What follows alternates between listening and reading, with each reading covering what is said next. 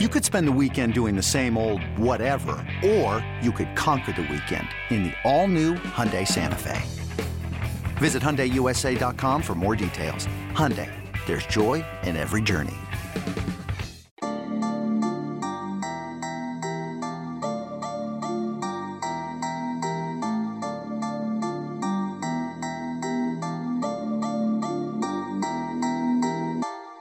Welcome into the Illini Inquirer podcast. Jeremy Werner and Joey Wagner. And in Joey, it was a little sleepy Sunday. I was kind of sitting by my computer, just waiting and waiting and waiting. And I'm thinking, hey, are we going to have to write anything tonight? By the end of the day, I think we had about 10 new stories, three commitments on Sunday night, one more on Monday. Illinois football is really getting this class of 2023 going, Joey, with four commitments so far over the weekend, six other uncommitted guys visited, three commits visited as well. So let's talk about it all. We'll break down the commits. We'll talk about who's out there. We'll talk about the top needs in the class and what each of these guys brings and what it says about the Illini staff. That got a little hectic there, Joey. What'd you think? And it really picked up at the end, and it picked up, and I know we'll get into it. And just kind of like I, I categorize how it picked up in two different ways. Like they're the ones that we thought made all the sense in the world to pop on Sunday night, and Cal Swanson and Pat Farrell. And then there were the two that you probably didn't expect as much, Enrico Jackson and uh, Jamarian Harkless. Like that, that really Harkless in particular kind of took me by surprise. I'll go a little behind the curtain, Jeremy. I know we were talking, you, myself, and Ryan Easterling over the weekend, trying to social media sleuth our way through how it was going as best we can. And, and Harkless had actually like deleted his whole Instagram save for two Illinois pictures. And in 2022, you're like, does this mean does this mean something or nothing? Turns out it meant something, and it meant a really, really big splash for Illinois football. Yeah, I think this this weekend has had a little bit of everything that you want, right? You, you kind of get the layups, and for a long time, I've had a crystal ball pick in for Pat Farrell, and that gets done, right? He commits on Sunday night. It felt like this was going to happen all along, so maybe it's not as exciting to people, but I think it's a really good get. We'll talk about what he brings coming up. Cal Swanson, Illinois, the only FBS offer, they get him for official visit. That's a layup, right? You close on that guy when he gets to campus. Uh, but yeah, I thought Rico Jackson you know, if we had an offensive lineman we thought going into the weekend would, would be most likely to pop, it'd probably be East St. Louis Brandon Henderson. But Illinois did a really good job with Rico Jackson, George McDonald, uh, who recruits Florida for, for Illinois, along with Aaron Henry. Uh, but uh, George McDonald led on this one. Bart Miller has had a heck of a three weeks, man. Three offensive linemen, all legit Power Five prospects. I broke it down about what it means about how, how the Illinois O line gets compares uh, to what they've gotten recently. And this is a really good O line class when you go by Power Five offers. But then I, I, thought Rico was a little bit of a surprise. Like, oh, okay, well, maybe they'll go over the two and a half number that our boards were talking about for commits uh, qu- quickly after the weekend. But to be honest with you, had a text out, got a text back that Harkless was committed just about a couple hours before he actually did it, Joey. And wow, that is a headliner. That is the headliner that I think gets people excited. And then you add the other pieces to it. And this is what momentum looks like, right? I think for a long time, this class was kind of like, all right, you know, Kaden Feagin, headliner. Antoine Hayden, okay, here goes the roll. And then just kind of slowed down for a while. Then TJ McMillan, I, I thought was a, a, really big addition for Illinois. So, so to get him on board, I thought was kind of a, a big one, especially being in state. I thought getting a guy like that was was really really important. Um, and then of course Zachary Aamland, I, I think is a nice addition from uh, New Jersey, adding him to the offensive line. But it's like this is the time to really get momentum. And landing a kid with offers from from Georgia, LSU, Michigan, but you got in early. I thought this weekend kind of I don't know if it exceeded expectation, but I, I would say, yeah, it exceeded, exceeded expectations because I would have thought Cal Swanson and Pat Farrell definitely will be on board. And then one more. Who is it? Is it Brandon Henderson? It turns out being Rico Jackson. I think that would have been a solid weekend. You add Harkless to it. Uh, I think that's a really, really great start to the first official visit weekend. Yeah, I think the way I think about it is it exceeded immediate expectations. Because I think if we look at the 10 uncommitted guys, probably think that there's one or two more out there who could pop at some point down the line. Some of these guys take time, they go on other visits, they do all like It's not like the Illinois staff doesn't know that these kids are going on other. Like that's just part of this.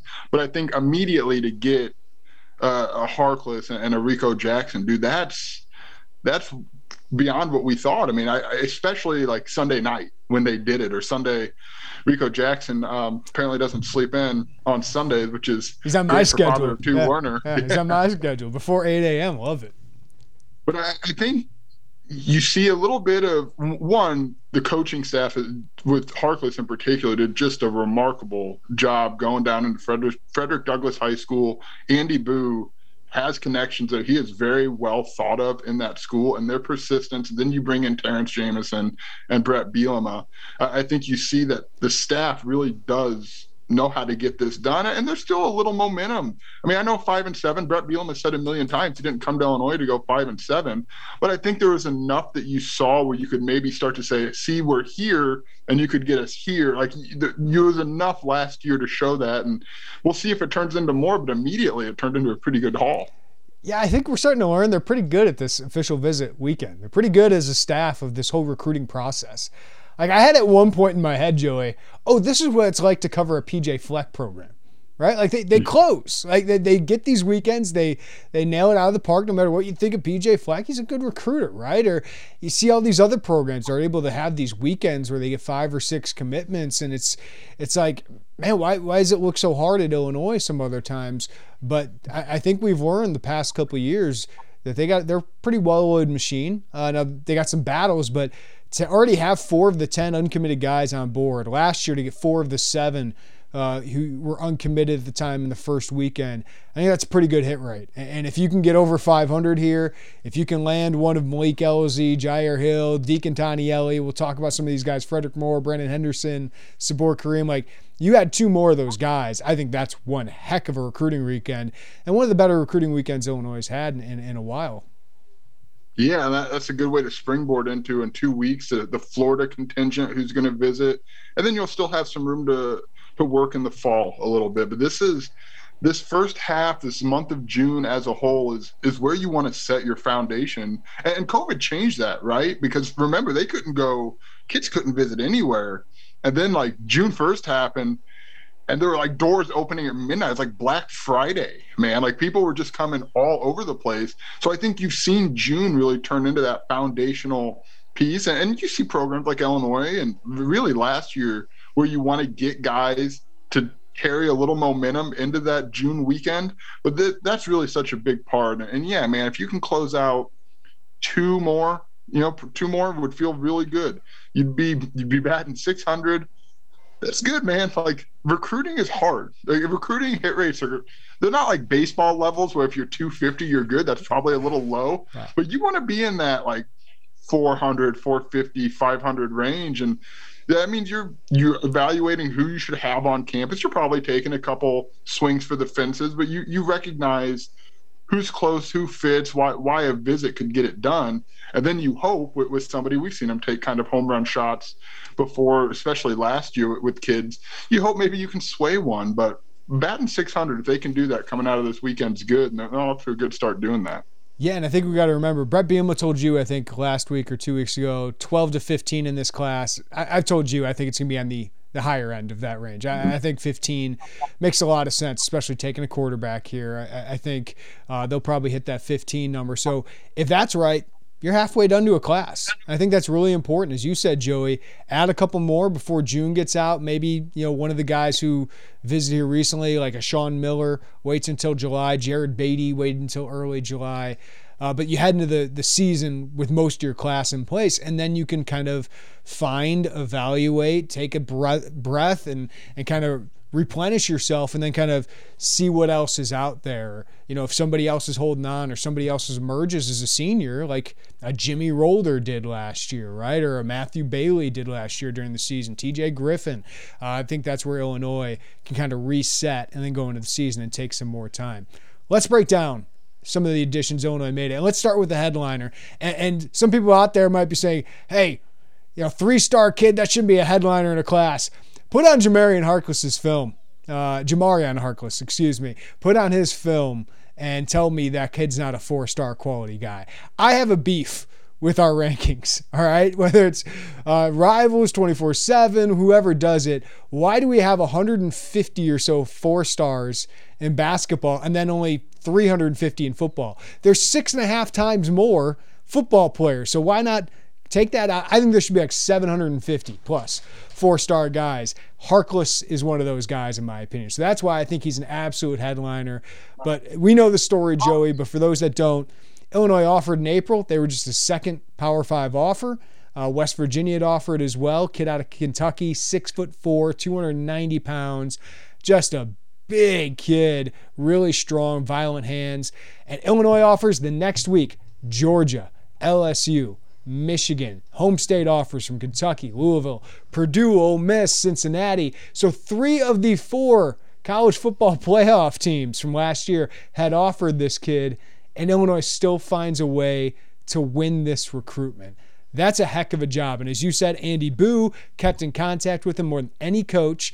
Uh, he gets on campus for the official. Illinois wastes a little time. They close this one.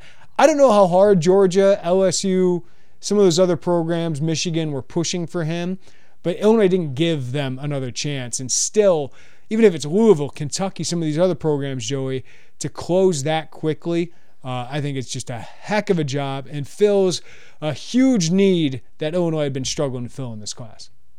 Yeah, we've talked at length about the defensive line recruiting in the last two cycles. There's been some misses, you come in with a pretty big hit and you, you bring him out of Kentucky where he was scheduled for an OV, an official visit to Louisville.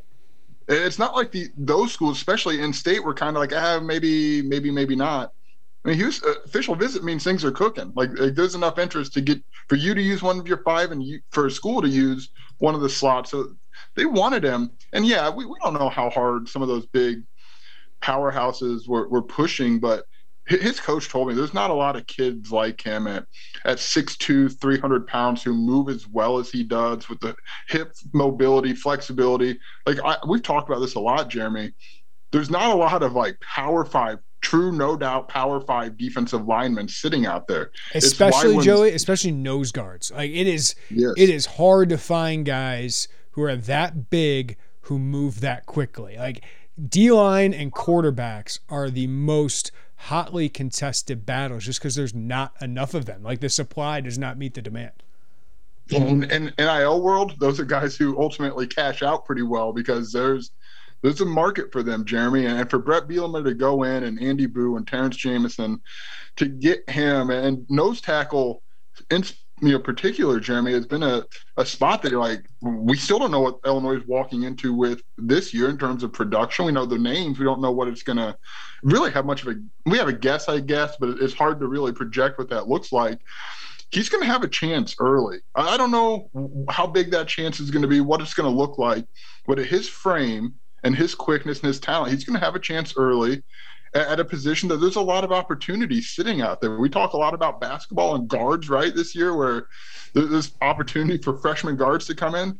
There's opportunities for him to come in here and and kind of make a splash a little bit. So that it can't be understated how big that win was. And I, I agree with you. Don't get caught up in the star. Don't get caught up in the, you know, where he ranks. I know that's kind of our job to do that but look at the offers. I, I think that's what what you really look at the offers, follow the visits, and you can see how well he's thought of, and, and then the rest of it will probably change and catch up as time goes on. And I think you can be a novice football person and just turn on the film and see he's different.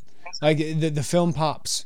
Um, you know, Lovie Smith and his staff did a pretty dang good job of recruiting defensive linemen, whether it was Bobby Roundtree at the time, Verdis Brown and Kendrick Green were defensive linemen, right? Like those guys turned into pretty good players. Owen Carney, Isaiah Gay was a great evaluation, I think, still to this day. Keith Randolph, Johnny Newton, some really good Calvin guys. Avery. Yeah, Calvin Avery. Like th- this guy, to me, Keith Randolph's film popped, even though he was not very experienced football player. Johnny Newton, to me, I turned on his film. I said that guy's going to be an NFL prospect someday. Like he, there's just NFL burst size guys who move that well at that size. There's just not many of them. And I think I think Harkless is one of those guys, and, and I think he's a nose guard. He can play some three technique, but to put him at nose guard to eventually replace Calvin Avery, Verdis Brown. You know, T. Rod Edwards will be in that mix, Sean Wilkins will be in that mix. But I, I wouldn't be surprised if Harkless is a true freshman is in the rotation. I, I think he's that caliber of player, similar to, to Johnny Newton, um, who, who made similar kind of impact. So uh, that that's a guy that I would know right away, and I think he's going to be one of the headliners when they sign. I think he's going to be one of the biggest gets. And after losing on Roderick Pierce and Tyler Gant and, and Dante Barone, and and maybe not having a lot of momentum right now with Jamel Howard, who's leaning towards probably Wisconsin at this point. I just think this is a massive get, um, and to, to get him in the middle of your defense, and then find some some complementary pieces in the rest of this class, whether it's Howard, whether it's Mason Murrigan, a defensive lineman from Michigan who's taken an official visit, uh, whether it's Ian Jeffries out of Mississippi who just got offered that's more of a three tech. Um, I just think you can kind of fit it all around Harkless. I think he's going to be a linchpin of this defense in the future. Yeah, I know Brett can't tell us until December, but I would love to know that room when he told them. Like, do, do you think they had a vibe like, hey, this is going really well? I, am sure they did. I mean, they seem to be you have a pretty good pulse on things. I just wonder what it was like when, when he sat in, I'm guessing in Brett's office and and told them uh, it had to be. You, you just have to know for all the reasons you said that, that that was a position that you had to address and you still have to address. And then you get the I thought he was the biggest out of state prospect to visit this whole month scheduled and and you get him and you don't have to freaking wait for it. Yeah, I mean, if you're honest, like this might have been the top guy left on their board. like, I mean, it, realistic guy. Like, listen, Jyaire Hill and Malik Elzy could be phenomenal players, but like this guy is, is really important. And you know, I think Terrence Jamison has to be pumped.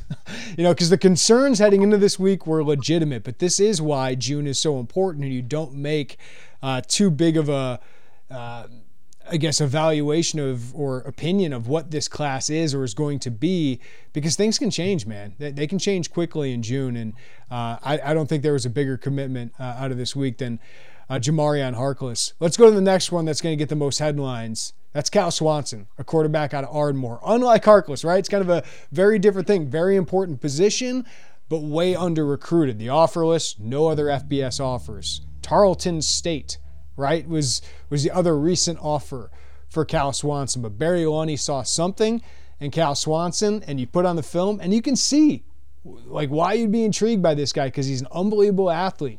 He's got great speed. He's got elite escapability in the pocket. I think he's got arm talent. I wouldn't say his arm is the strongest, but I think it's good enough. Uh, and he runs an offense where there's a lot of quick hitters that I think could fit an up tempo offense. I think Barry Lunney's going to move the quarterback around a lot more. But I, I think the way Illinois showed urgency here, Joey, suggests that they thought this kid could get more. Uh, that they, they thought they found something special here. Whether he will be, I think we'll find out three, four years from now. But they seemed uh, to have an urgency to close on Cal Swanson, even if other programs hadn't seen it yet. That's what I find most intriguing here. Yeah, they, they made it happen really quickly. And he's a kid that, look, Uh, we don't know what it's going to look like as a quarterback, but that speed will play somewhere if things maybe don't work out as well as he hopes quarterback wise. I'm not trying to project that to be the case, but that's that's legit speed that plays on the football field. And again, with quarterbacks, I know we've talked about this a lot. You're not expecting most quarterbacks, and there's like what, Jeremy, five percent of quarterbacks out of high school that you think could start as true freshmen. Like honestly, so you're not expecting him to come in here one year from now in fall camp and be like, hey, look out, this is my job. Like that's just not that's probably not reality. I'm sure he'll come in and he'll compete, but he's somebody you want to have as many I've said it before, as many bites at the apple at the quarterback position as you can possibly have. Because if you hit one, you're alleviated for like two or three years. Like if you can hit the one, you can breathe a little bit better. And we don't know. I mean, we don't know what it's going to be for him. The skills when you look at the stats, Jeremy, you look at the tape, and, and it is like it is hard to think that really no other FBS offers anywhere. Yeah. Like he visited Tulsa, and you're like, offer. Like it would make sense to offer. Yeah, I, I, don't know. I don't know Tulsa's recruiting board or who else they're recruiting at quarterback. but yeah, I, th- I, think what you're saying, Joey, is like, hey, I can understand if other Power Five offers maybe didn't offer here. You know, there's some jump throws that make you feel uncomfortable. He's a little thin right? Like the, arm isn't the strongest. But you're thinking, how did all the FBS schools? How, how did uh, you know all those American schools? How did you know how, how, Mountain West schools? Like how did he kind of go under the radar despite having the numbers that he did? And and Illinois didn't want to take the chance, obviously, that that he could blow up. Yeah, that's it's just kind of hard to to wrap your head around a little bit. Is not one, and again, that's not to say the kid's a bad core. The film doesn't say he shouldn't have any FBS offers. The stats are, frankly, pretty.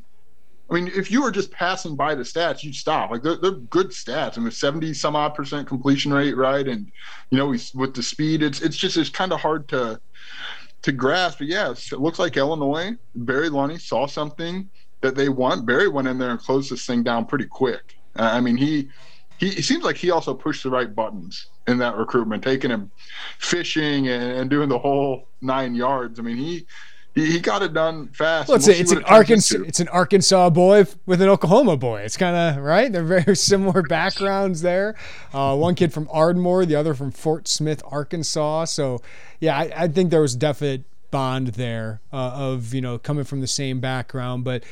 I think it also it's it's interesting because he's so different than the quarterbacks that they have coming in, right? Like Kirkland Michaux is the other guy we know that Barry Lunney's bringing in, a preferred walk on that I would project has a better chance to start earlier than uh, Cal Swanson, right? But he's six foot five, 230 pounds, strong arm quarterback who played baseball the last couple years, right? So uh, put up great numbers in Texas high school football, won a state championship at a very high level there at Westlake, which is a loaded school out of Austin. Um, so you add him, and you're looking at the future of the quarterback position. Samari Collier. You know, accuracy remains the question, but there's talent there, and the staff did say some nice things about him this spring, but I still think he's going to be behind Ryan Johnson. Donovan Leary uh, comes in. I think he's obviously a very intriguing skill set. He's a decent athlete, good arm. And uh, given his brother's success at NC State, now being an NFL draft prospect, he's got some good bloodlines there. Um, but now you had someone completely different. Like Donovan Leary is a pocket passer with a little bit of mobility. Samari Collier, pretty dang good athlete, strong arm, but a little raw. Kirkland Michaux, kind of this Drew Bledsoe like kind of style of quarterback, pocket passer, strong arm. And then you had this guy who I would say is a better runner at this point or more proven runner than he is as a passer. So it's just an interesting quarterback room, Joey. And I think we're talking more about what's it look like 2023 and beyond because we know DeVito and Sitkowski are the guys now. Sitkowski's got two years of eligibility left, so he could still be in the mix in 23. I still think a transfer is likely in the offseason, um, mm-hmm. but it will be interesting. Like, what do you think of the stamp so far with just two guys, one walk on, that Lunney's trying to put on the quarterback room? You're right, and I, I know uh, our Ryan Easterling wrote this in his film review. It's kind of hard to find a direct line but between them all. Is and does that tell you? I don't know what that tells you. I think Barry Lunney can make his offense go with a couple different pieces. I, I think he might have different levers he can pull depending on on who's back there. And obviously, a Cal Swanson would you probably pull the run a little bit more lever there, but I, I don't know. It's hard. Like it, we we talked about this with good lord jeremy we've talked about this a hundred times but okay next recruiting cycle we're really going to see what they're after in the quarterback position because the offensive coordinators change i don't want to kick it down the road anymore but like I, I, there is some truth to that that you'll see i would think more more of a Lunney stamp. I think you, you maybe can start to piece some things together, but when you start seeing some of the 2024 offers going, maybe you'll understand it more. And maybe that's not fun to hear, but you can't cycle through coordinators like that and have it any other way from the guys they've offered, most of them are pocket passers with a little mm-hmm. bit of mobility. That's why the Cal Swanson one was so interesting to me because I think it's going to be more guys that kind of look like Donovan Leary, you know, six three, you know, pocket passers. Hank Brown they offered, uh, Brock Glenn they offered, like. So I think it's going to look more like this. So this one kind of throws me for a loop a little bit. Um, but he is an intriguing, exciting talent. I don't, I don't know if he's going to be the guy eventually, but yeah, I don't know if he's going to have one mold like I, I think Garrick McGee and Tony Petersen kind of had a mold. Um, Rod Smith, I think, was more dual threat, and then he went and got Brandon Peters. So sometimes these offense coordinators, I don't know if they have like an exact mold. They just kind of you know look for certain traits, and sometimes they want different traits. So you have uh, different guys. So I think having a guy who can be mobile, if if Barry eventually wants to go that route, might be a, decent option to have along with Michaux and Leary, guys who are more pocket passers. That if he wants to go to some other, those guys aren't working out. Maybe they need a quarterback who can run for his life a little bit more. You turn to him. Yeah. What, what is the quote, Jeremy? Sometimes the best ability is availability. And Cal Swanson was available with Rod Smith. Brandon Peters was available.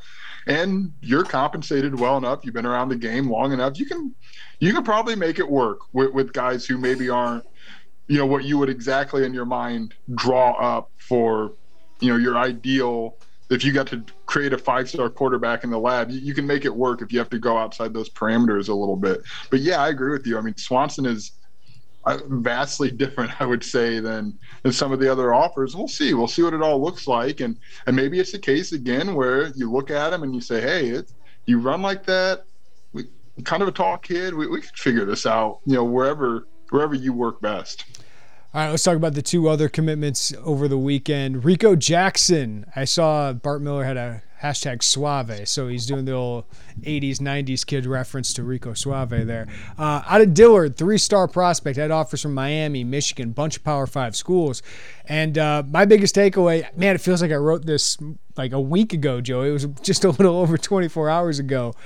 This is three legit Power Five recruiting wins for Illinois on the offensive line. It's been a while since that has happened.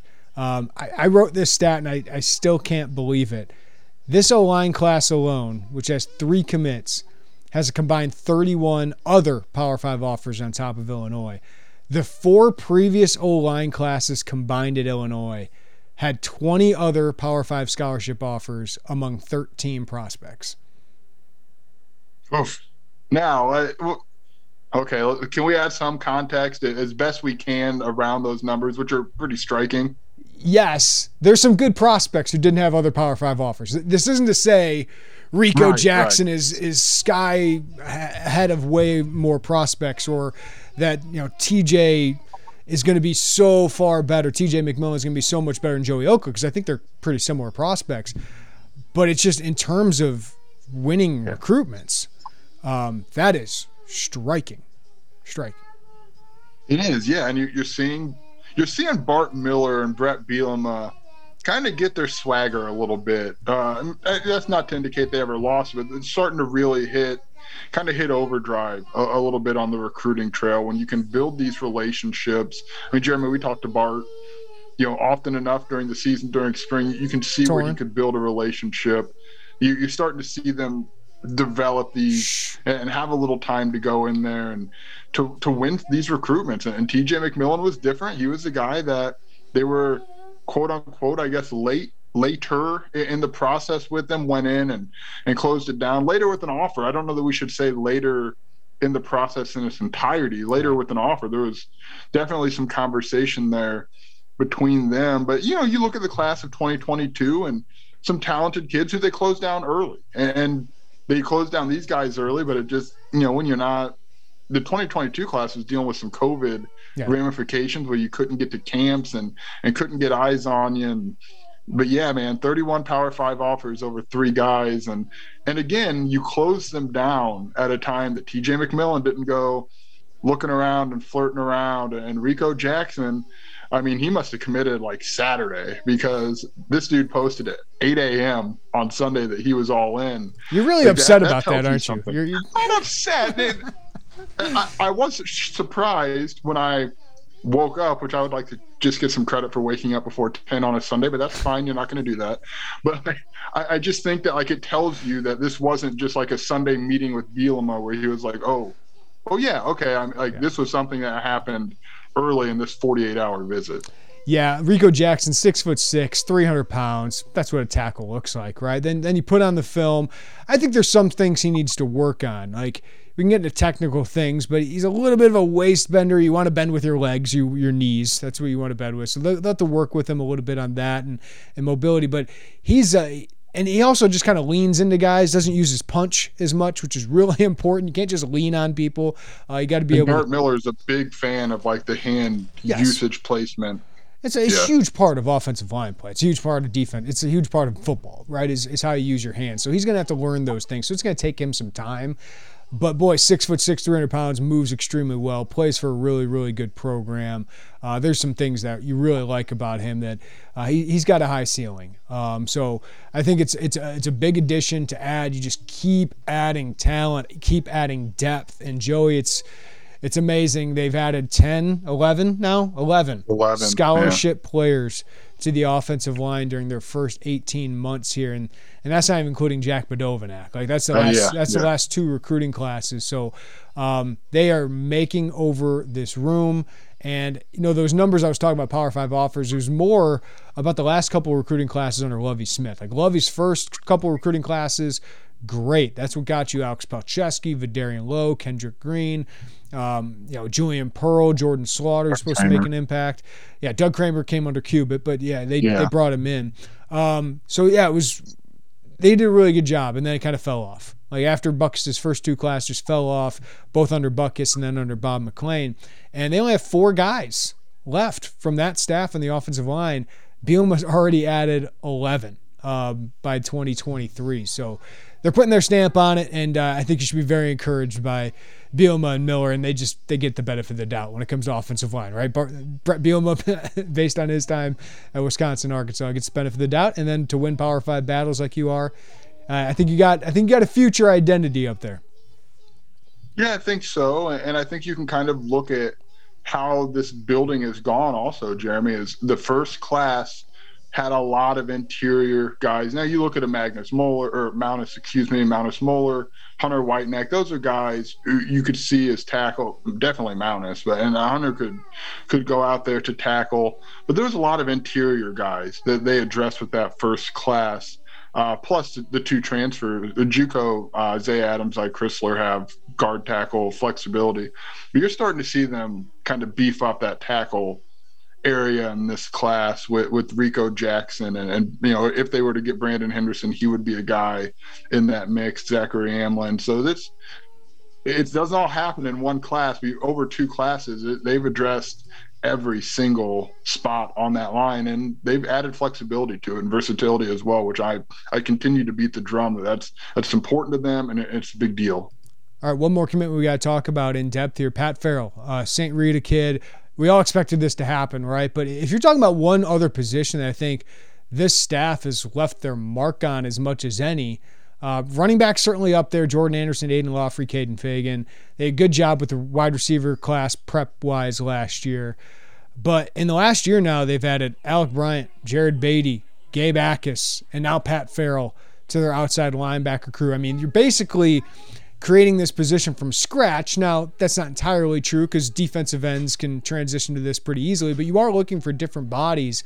And Pat Farrell's a different body than they've had uh, at, defensive end even over the last several years. So, six foot five, two thirty five pretty good athlete. Uh, I think he's got a great motor. I do think he's going to have to add strength, but he adds a lot more length on the edge than they've had. Like Owen Carney wasn't the longest guy. Isaiah Gay wasn't the longest guy. You're starting to get Seth Coleman is really long, and you're starting you see him when he comes in, start to bat down some passes a little bit more when you got guys who are that long. So I think Farrell can eventually add some more strength, a lot more strength, potentially 30, 40 pounds, and be a guy that's mostly a defensive end. I don't think he's dropping into coverage all that often, but this is a guy that looks like a lot of what the Wisconsin and Iowa guys uh, have looked like. So under recruited maybe a little bit, but I think part of that was most schools knew he was going to Illinois for the last couple months. Like Purdue and Northwestern showed some interest here, but this is a guy I think get in your program, top 30 prospect, develop in a couple years. I wouldn't be shocked if he's a starter. In battle, you have to win too. I mean, it's a recruiting battle that you have to win. You have to close down. There was just too much flirting back and forth between the two to not ultimately close that down there. And yeah, I mean it's and the the makeover, not even a makeover, I guess, creation. It boy did it help a lot, Jeremy, that Isaiah Gay and Owen Carney were able to get off to such a fast start at outside linebackers for their one year. But to see how they're doing this, and there's kind of a sneaky amount of depth there for a position that didn't exist 18 months ago in, in this program.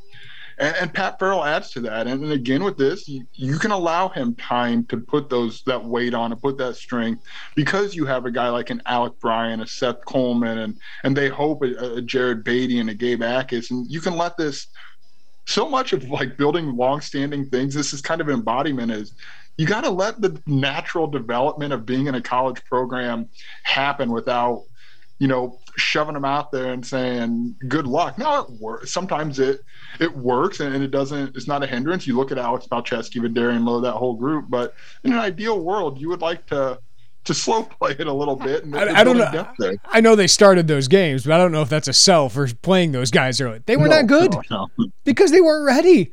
Like those guys, yeah. most of these freshmen, I think that's where football recruiting is tougher for fans than basketball, right? Basketball is easier. There's less guys.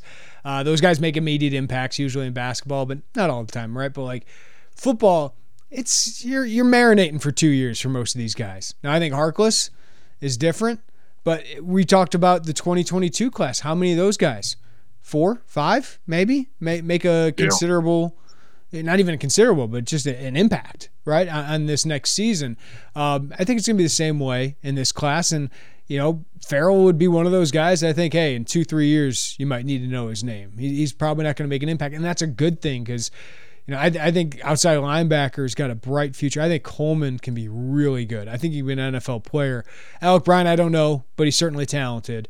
I think Badie and Akis were two of the best three or four gets in the class last year. So um, adding that talent and now you add more depth like that, I think it's a good job by Kevin Kane. I think he's just doing a really, really good job in his room.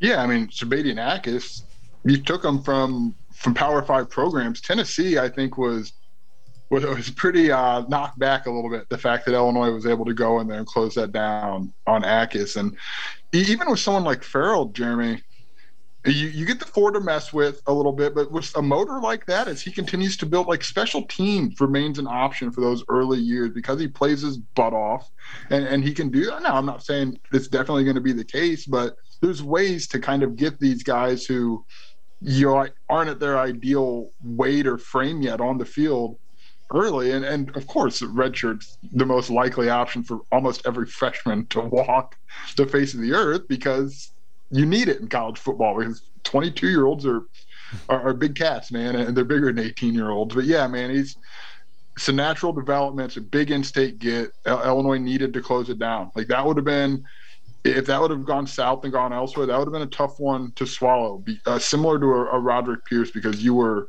you were right there for a lot of the way, and and it's kind of a tough one to lose if you did, and they did not. Yeah, I don't think Farrell was ever in doubt. I just I, I don't think it was ever in Probably doubt. Probably not. Yeah. Um, and it's never a bad thing to get in St. Rita in the Chicago Catholic League. That, that's a very good program, very good coach, Todd Kuska does a really good job there. And the Chicago Catholic League is, has been pretty good for Illinois here recently. This episode is brought to you by Progressive Insurance. Whether you love true crime or comedy, celebrity interviews or news, you call the shots on what's in your podcast queue. And guess what?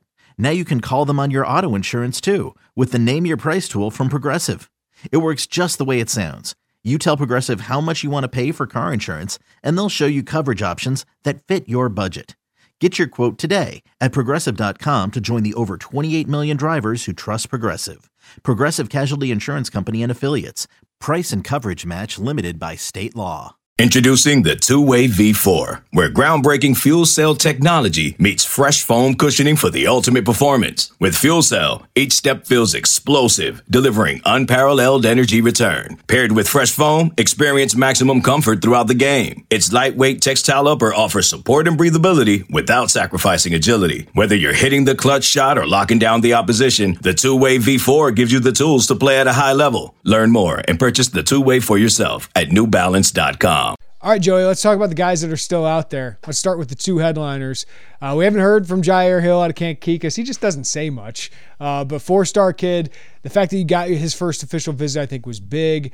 Uh, but obviously, Michigan is in hard with him. Cincinnati, don't overlook Cincinnati with their top 10 recruiting class right now. And, and Sauce Gardner just went, what, top five? In the NFL draft. Like they got to yeah. sell college football playoff, Big Ten, Big Twelve. They're going to be in a couple years, uh, and Luke Fickell has done an unbelievable job there. So uh, Missouri's involved there. Some other programs. I think Michigan's going to be the toughest one to beat. Um, but it was good that you got him here for the official visit. But let's talk a little bit about Malik Elzy. I was able to catch up with him, and this is probably the guy who is most important, I think, optically left in, in this class even though Jyaire Hill might be a more competitive recruitment, um, But Malik Elzy has gotten official to Cincinnati, and Cincinnati's done a really good job there. But he told me Illinois set a high bar, they set a high standard. There's a four star wide receiver out of Chicago, Simeon, the top ranked prospect in Chicago in this recruiting cycle. You did a heck of a job, Joey. I think they got momentum with him right now. I think George McDonald is doing a great job. You have to overcome one losing, you have to overcome two, your lack of a passing attack. While Cincinnati just had a an NFL draft pick quarterback and has some good wide receivers, right? Like that's what you have to overcome. But it seems like Barry Lunney did a pretty good job of showing him uh, how he could use him in his offense. You wish you had a year of him throwing to Isaiah Williams, you know, uh, in in this offense to to sell that to somebody like Malik Elzy. But there there's urgency here to close this one down. This is the I think the big one along with Jyaire Hill. Those are the two big ones over the next couple weeks to see if Illinois can close those down or if they can survive these other official visits. Um, but I, I, think they got a real chance with Malik Elzy. I, if it's not Illinois with a slight edge, I think it's them in Cincinnati in a toss up right now. Yeah, and we say the biggest ones because they're in the Illinois is in the ring right now, landing some punches and, and absorbing some punches with this thing. And look, man, we've said it for I don't know, Jeremy. How long have we said it? We've wondered, you know, where where the wide receiver? What's the long term outlook there beyond Isaiah Williams? And you've you've seen them address that in the 2022 class, but man, th- those guys aren't Malik Elzy. They're, they're not the in-state Chicago kind of flex your muscle a little bit recruit. And that's not to disparage a Sean Miller and Ian Pugh, or because Ian Pugh was also an in-state guy that they went up and got. It's not to disparage though. It's just you've been in on Malik for a while and you've done a really good job. And and George McDonald made it well known to him that he was a, a major, major priority. So man, it, it when you're having these conversations because they put themselves in a position to be right there at the end and that's what makes them important yeah i mean it's one I, I think illinois has as good a chance as anybody right now in this recruitment but as we know in recruiting momentum matters and you can't let it slip away uh, so I, I don't know if it happens now or if it if he goes as official for Cincinnati, it's all over. Like Cincinnati's gonna get. I don't know if that's the case because Aidan Laughery went on some other visits, right? And you're thinking, oh, are, are they to lose the momentum here? Uh, Jared Badie, same thing. Took other visits, took some time. These guys can do that, and why not? This is the one chance they get to check out these schools and make sure that this is where they want to go, so they're not in the transfer portal in a year. Um, so I can't blame Malik Elzy if he wants to take other visits, and he he said he will take a trip to Cincinnati here coming up. But I think Illinois did everything they could on this visit. I think they've done everything right in this recruitment, and now it's just does that resonate more than anyone else? Can their sell match what Cincinnati did? Cincinnati's got a couple wide receivers on board already, and I do think Illinois has done a great job, Joey, of this prospect. I think in state eh, is appealing to him. I think now in the age of NIL Illinois can sell that, hey, NIL, there's more possibilities if you're the hometown hero. If you're the Chicago kid, look at look at Ayo Dosunmu. Like that's what they've kind of been trying to sell to someone like Kaden Feagin, Malik Elzy, Aidan Laughery. Uh, but I, I, saw Malik play, and he's everything of a four-star prospect. I know 24/7 Sports has him as the highest three-star. Again, uh, that that's a four-star prospect for me. Six three, legit 200 pounds.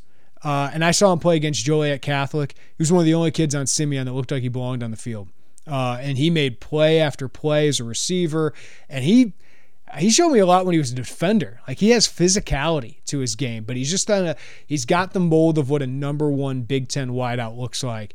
So if you can add another top ten, top five in-state prospect, that's just a that's a headline grabber, right? That that's like, hey, Illinois, we're for real in state. Like you can't just steal in-state prospects as easily from us as you used to.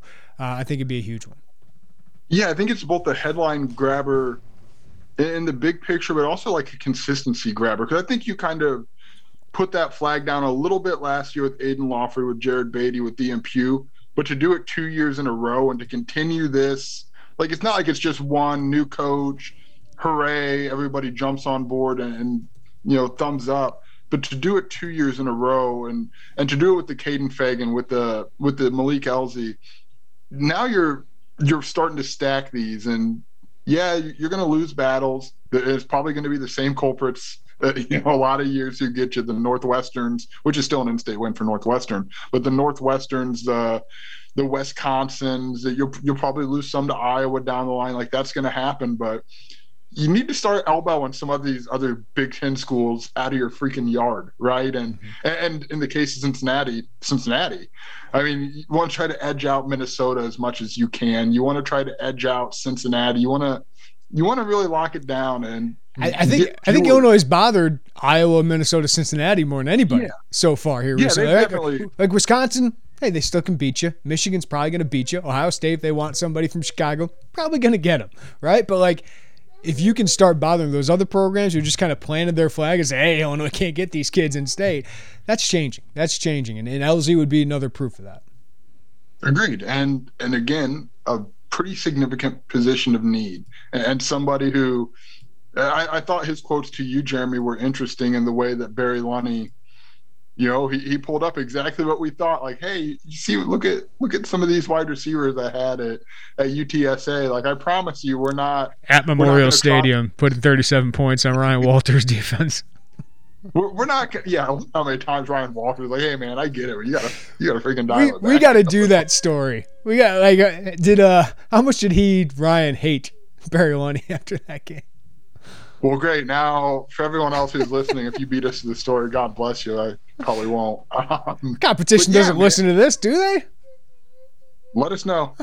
like, rate, and review if you do. Um, but I, I think like that's important. Where like you, you have to tell kids sometimes, and you'll note, Jeremy, last year, Bielema nudged back a lot uh, on the hey run run game. Like that's kind of as we are starting to get to know him, like Mm, he pushed back on that quite a bit, and you're seeing why he did that. And like, you don't want every wide receiver recruit to think like, oh, they're just going to line up in the barge formation, and like, what am I going to do? How, how is that going to direct path me to the next level? Like, so you're you're starting to see that narrative continue to get pushed back on, and the best way they can do that, Jeremy, is to have a solid passing attack in 2022 and to have Barry Lunney get that position to take that step. And if you get a buy-in from somebody like Malik Elzy along the way, yeah. that's that's even better news.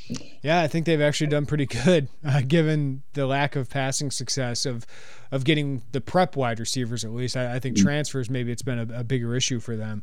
All right, two guys I would just put in the hey, they visited. These guys don't say much, but they're mm. big time recruits. Tight end Deacon Tanieli out of Oswego, top 10 prospect in state. Illinois shooting very high, it seems like, in their tight end pursuits after taking three tight ends in the prep class. Um, you got Tip Reiman coming back for 2023, most likely, uh, with Henry Boyer and Owen Anderson and Navion Cargill. And you'd imagine they'll be in the transfer portal, but hey, shoot your shot for Deacon Tanieli. And then uh, Frederick Moore, one of the top uh, prospects out of St. Louis, really quick, different than Elzy. Elzy's 6'3, 195, 200. Uh, Frederick Moore is more 5'10, quick twitch, returner, slot receiver. Basically, hey, you see your boy Isaiah Williams, what he's doing at Illinois, what he's going to do this year. Frederick, you could be in the in the same mark. So I think Illinois is battling uphill, probably with the Michigan schools for, for those guys. Deacon with Michigan, Frederick Moore, Michigan, Michigan State. But just positive to get those guys on campus. I they, they would have to make a big impression, I think. But hey, they got him on campus, Joe. Yeah, so what we talked about earlier. You get the ones you feel pretty good about on official visits. You shoot your shot, and and you hope to do the old catch the fever thing with, with some of these kids who are going to be long shots. I think you can still say catch the fever in 2022. It's probably not. no one wanted that for a long time. At any rate, like you, you want to build on that, Jeremy, and maybe it works. It probably, you know, it's going to be an uphill battle. I don't want to say it probably won't, but with tight end specifically, they addressed that long term, I thought, really well in the class of 2022. I, I wish we had gotten to see more of Owen Anderson in the spring. I know injury limited him, but I think he's got a really appealing skill set, like a Daniel Barker type skill set, go get it, receiver, tight end. Uh, but yeah, man, if you can you don't turn away a top 10 in-state tight end when your whole deal is hey we can really produce tight ends like we kind of got a history of doing that you, you, pitch that you don't turn it away you try to get it and it's not that that's a position much like a running back would be where it's not the end of the world if you miss out you shot your best shot now i think Feagin that would have been a tough one to miss with everything they had put into that. But it's, I, I guess we could look at like a Dallan Hayden last year. Like yeah. you shoot your shot, it's not the end of the world if you miss it. And maybe they address it, but portal would make sense too, uh, going into 2023. Yeah, man, I, I like the way you kind of cat those two do kind of get categorized together. Quieter guys, probably an uphill battle, but see what you can do if you can get them on campus. You got get them on campus doesn't hurt, right? And I always say this: I'll never count out Bret Bielema in a tight end battle right? Like I'll do that with running backs, tight ends, maybe edge rushers, and offensive linemen, right? He's got a really good history to sell. And who else does too? Barry Lunney. Uh, what they did at Arkansas with Hunter Henry, uh, you know Jeremy Sprinkle, I think it was like they got they had some guys that, that came and, developed into uh, NFL tight ends. Uh, Sabor Kareem, uh, a cornerback out of New Jersey, visited this weekend, the first of many talented DBs. I got a bunch of kids from Florida uh, coming in on the, the 17th through the 19th who are DBs.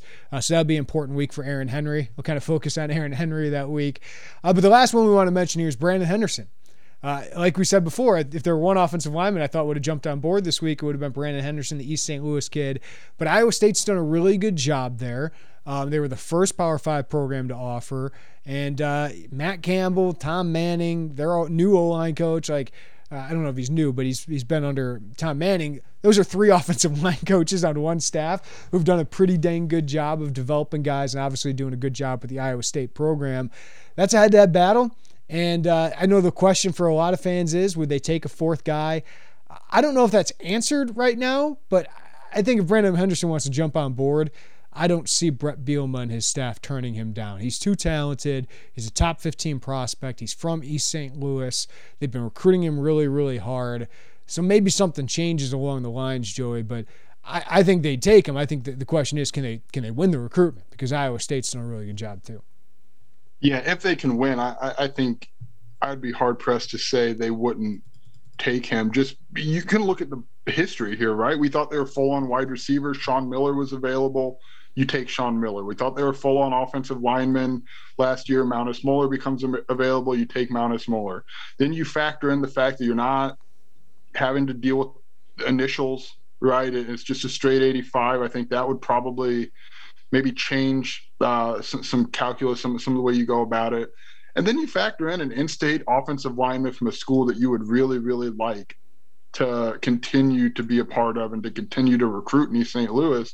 Like all those factors, we haven't gotten an official answer, but as I start to break this down piece by piece, it, it is hard for me to think that they would say, mm, "Sorry, man, it's it's for full." Yeah, and I think sometimes like we get our minds out how many would they take? Are they only taking three? Like as you said, those are two good examples: Sean Miller, Mountis Moeller. Uh, I don't think they plan on taking five offensive linemen. I know that. I don't think they plan on taking four wide receivers, but things change and who you can get matters. And you know what? If you said the scholarship limit's gone now, the initial scholarship for the next two classes. You're going to have attrition somewhere, likely on the offensive line with somebody at some point, right? Just add talent, figure it out, figure out the numbers at the end of the day. All right. I, I would not pass on a guy like Brandon Henderson. I don't see Illinois doing it either. But now it's about winning the recruitment. And Iowa State, I think I think we have a lot of respect for Matt Campbell, Nathan Scheelhaase, Tom Manning, all those guys do do a really good job. So going to be a, an interesting battle down the stretch. So next up, Joey, we got the camp circuit. Illinois is having two camps before their next official visit weekend. No officials next weekend. They got a camp on Saturday. They got a camp uh, next Thursday on the 16th. They're also going to be across the country going to all these mega camps. So this is a time that'll be interesting. Do they push to close? Are they able to close on some of these guys who just visited? Also, are there any new offers that, that come about? Whether that's this class, future classes, it's a big evaluation time for the staff. It is. And you probably will see some offers. I coming out of the you'd kind of be surprised if, if they traveled all these camps and walked away without new offers. So it's about again it, it, goes back to the way we talked about the quarterback is where are they offering? Who are they offering? What's type? I mean now it's kind of it's april or it's january again right? You go back in there and you, you take notes of kind of how they're they're going about things and then they'll pick up again that's the florida weekend. Uh, can we i know that's not exclusively florida the 17th can we can we call it the florida weekend? Uh that's that's a chance for Aaron Henry to flex his muscles a little bit. And I think Jeremy, I think Mason Murgan is kind of a big big one that weekend. A chance to get in there. You getting him an official, you, you could really put another dent in your defensive line recruiting class there as well. Yeah, I kind of want to end this, Joe, with kind of looking at what are the top needs still in this class. And despite the headliner of this weekend, I think defensive line remains a top need. Is it number one now? I'm not sure. Do you move wide receiver above it? Do you move DB above it? DB, you need quantity. Uh, that is for sure. But I still think you need more help on, on, the future of the defensive line. And you mentioned Mason Murrigan. Ian Jeffries is an interesting one that they just offered out of Mississippi. So uh, those are the two guys I, I would look at for that. I think wide receivers a really big need. Malik Elzy is number one, obviously, on that board. Frederick Moore, I think you saw the two priorities on campus. Colin Dixon, will he make it to campus on the 17th? Will be interesting because he's visiting Wisconsin the week before. He rescheduled his visit from Illinois from the 3rd to the 17th. You wonder if that's the Roderick Pierce thing, basically saying, eh, I'm going to see if I can lock up my spot at Wisconsin first. Uh, and then they got Terramin Lott out of Florida, a speedster they offered, uh, who could be the slot. Maybe if they don't close on Frederick Moore, maybe that's a guy they want to add. Uh, but DB is a is a very big need uh, in, in this class because what they're losing: Sydney Brown, Quan Martin, Kendall Smith, Terrell Jennings potentially could have two years of eligibility, but I think at this point just one. And then Devin Witherspoon, is he an NFL guy? This is his fourth year uh, of college football, believe it or not. So they have a lot to replace and uh, a lot of numbers that they need. And you got guys like Jaheim Clark, Zachary Tobe coming in for visits, Jason Duclona, uh, his brother just committed to Cincinnati, uh, Jonas. So they got some big visits coming up on, on that side of the ball. And I think we have. I think we just have faith that Aaron Henry is going to get some Florida DBs. Don't know who they'll be, but he's going to get some Florida DBs who are long and athletic and Henry and Ryan Walters. Yeah, I think that is uh, two guys who are plugged in in the state of Florida, who are, are pretty highly thought of. One in the profession, two as recruiters. Like I, I think you can look at that weekend. I, I, don't. I'm not gonna. I need to look and think more before I put a number. But you, you could see someone popping out of that weekend or quickly after that weekend. And we've seen, you know, speaking DBs, I really wish we could have seen Elijah McCantos, Jeremy in the spring. Uh, I think that would they're high. I think they're high on him. Obviously, they brought him in. He was a big win for them. But you want to see see what else they can do in that month, that weekend. There, that's a it's a big opportunity to. You you'd feel pretty good if you can get someone to pop out of there and and kind of take a breath as you go into that last weekend of June into July and, and see what goes on from there. Can I give one more need before we get out of here? Don't oh over boy. don't overlook the specialists, man. Can we talk about specialist recruiting? Because David Alano, the kicker out of Naperville North, uh, he, he, seems like he is very interested in Illinois. Right? Yes, yes. Now, will Illinois offer a scholarship or is it preferred walk-on thing to get a scholarship? It seems like Bret Bielema does the latter more often. A lot of Power Five schools do that. Uh, Declan Dooley, kid out of El Paso Gridley, just got his first Division One offer from Troy. Now, these usually don't really heat up until teams know their scholarship situations towards the end of these recruiting. But those are two in-state kids who are pretty good. And that is a need. I, I, I specialists are a big question mark coming into 2022 season, right? And we talk about close games. We expect Illinois to be in close games. Caleb Griffin's waiting his turn, but he's pretty unproven. Hugh Robertson has punted once in a real American football game. Uh, there's some unknowns there, both short term and the long term. Yeah, dude, it has been so long since we've had to talk about specialists on the field. We, we talked about specialist recruiting, but really like talked about specialist recruiting.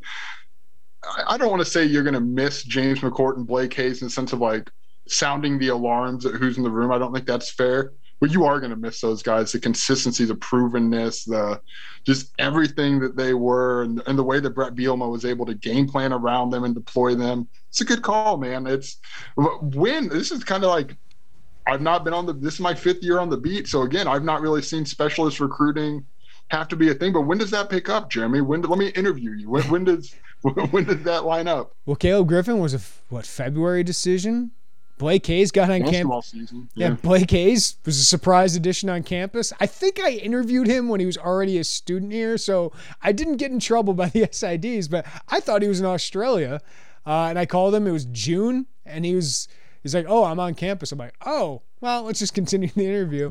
um, but yeah, it's some of these guys are, are really late. Hugh Robertson, I believe, was really really late. August guy.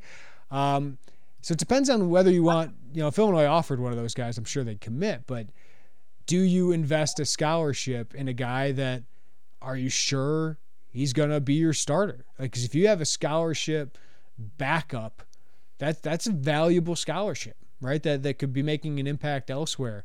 Uh, when you could get a preferred walk on who's very similar, uh, hungry for a scholarship offer, um, Bielema seems to, to make those guys work for it, right? So that, that, that'll be interesting to watch moving forward. Yeah, that's a really good point. I haven't I haven't thought about that. And, and two in-state guys who are really high thought, highly thought of too, and David Alano and and Declan Dooley. That that's it's going to be interesting. That's like the low key, Deep low cut. key interesting thing down the stretch here. Deep cut. Oh yeah, when we get to like January, we're just diving deep into specialist recruiting. Oh, can they can they beat out the uh, F like the MAC offer? The scholarship offer with preferred walk on spot. Can't wait for that discussion. All right. Thank you for listening to the Illini Inquirer podcast. That's an hour of Illinois football recruiting. There's a lot to talk about. And I felt like you and I probably could have gone even more into this. But uh, as more come in, more commitments, more weekends come up, uh, we will break down even more on the Illini Inquirer podcast. Any last thoughts here, Joey, before we get out of here? Just wonder will there be one before the next recruiting weekend, the OB weekend? Will, will there be be someone to pop? And if it is, the way this is kind of trickled here, Jeremy, I, I think it you know, if, if, it does happen to be a big pop, that would mean there's not a lot of others. Yeah, that makes like duh. Yeah, uh, sitting out there. It'd be some recruiting wins out there to be had. Can they close? That's that's a big one for the next few weeks. Well, Illinois came into the week, I think, ranked 50 something in, in overall team ranking, 13th in the Big Ten rankings. As of taping this podcast on, was it Monday? Monday afternoon. Uh, it was a crazy weekend, Joy. Um, eight commits now ranks ninth in the Big Ten, the composite, and 33rd in the country. I will be traveling the state of Alabama to see if Nick Saban has anything to say re Bret Bielema and recruiting because um, I think they're ahead of Alabama as we record this, and it doesn't look. I don't uh, want to no, think. Bam, I think that there must have been a um, rankings adjustment because Bama is one spot ahead. So oof, I've seen it coming. So if you have the screenshot, you might want to sell it as an NFT. Are those things still valuable? I never understood. my mind things... went to like frame it. Um, I guess do you think people even have picture frames soon? Will picture frames be a thing of the past? Um, NFT and my mother-in-law will own all the picture frames because her house is is full of them. But Illinois is above Wisconsin, Oklahoma, Rutgers, Iowa State. Um, so that's not a bad place to be. Missouri and Eli and Drinkwitz and all he's doing. They're ahead of Missouri right now. So, so some good ones. So we just real, really quickly because I'm looking at this. I'm sorry. I know we've been talking for an hour. I'm always fascinated, Jeremy, by like the player hosts, and, it seems like the player hosts this year, uh, this weekend, yeah. really delivered. Like, I, it's probably not the most important thing to talk about, but the law firm really swarmed of Keith Randolph and Johnny Newton. They really swarmed uh, Jamarion Harkless. You, you, saw Cal Swanson with Bryce Barnes and Art Sitkowski. That, that's just something I'm interested in moving forward as Bielema starts to get more of himself, the familiarity established, who you can kind of deploy on these things, and then his guys. Like Joey Okla in two years is probably going to be a player host for somebody. Let's just put that on the table right now. Like it's just interesting to me. Yeah, talking with these guys, as much as the coaches, the recruits they're around, the commits they're around. I think Kaden Feagin helped with Harkless as well, and some of these other guys. Um, TJ McMillan, Cal Swanson brought up is just being an awesome guy. Uh, and then w- with Malik Elzy, uh, he talked a lot about Casey Washington, a guy who transferred away from the program when Bret Bielema got here, came back and has loved it, and, and has I think that's really resonated uh, with him. And then Isaiah Williams, a guy who I think most wide receivers are starting to know as a potential NFL guy.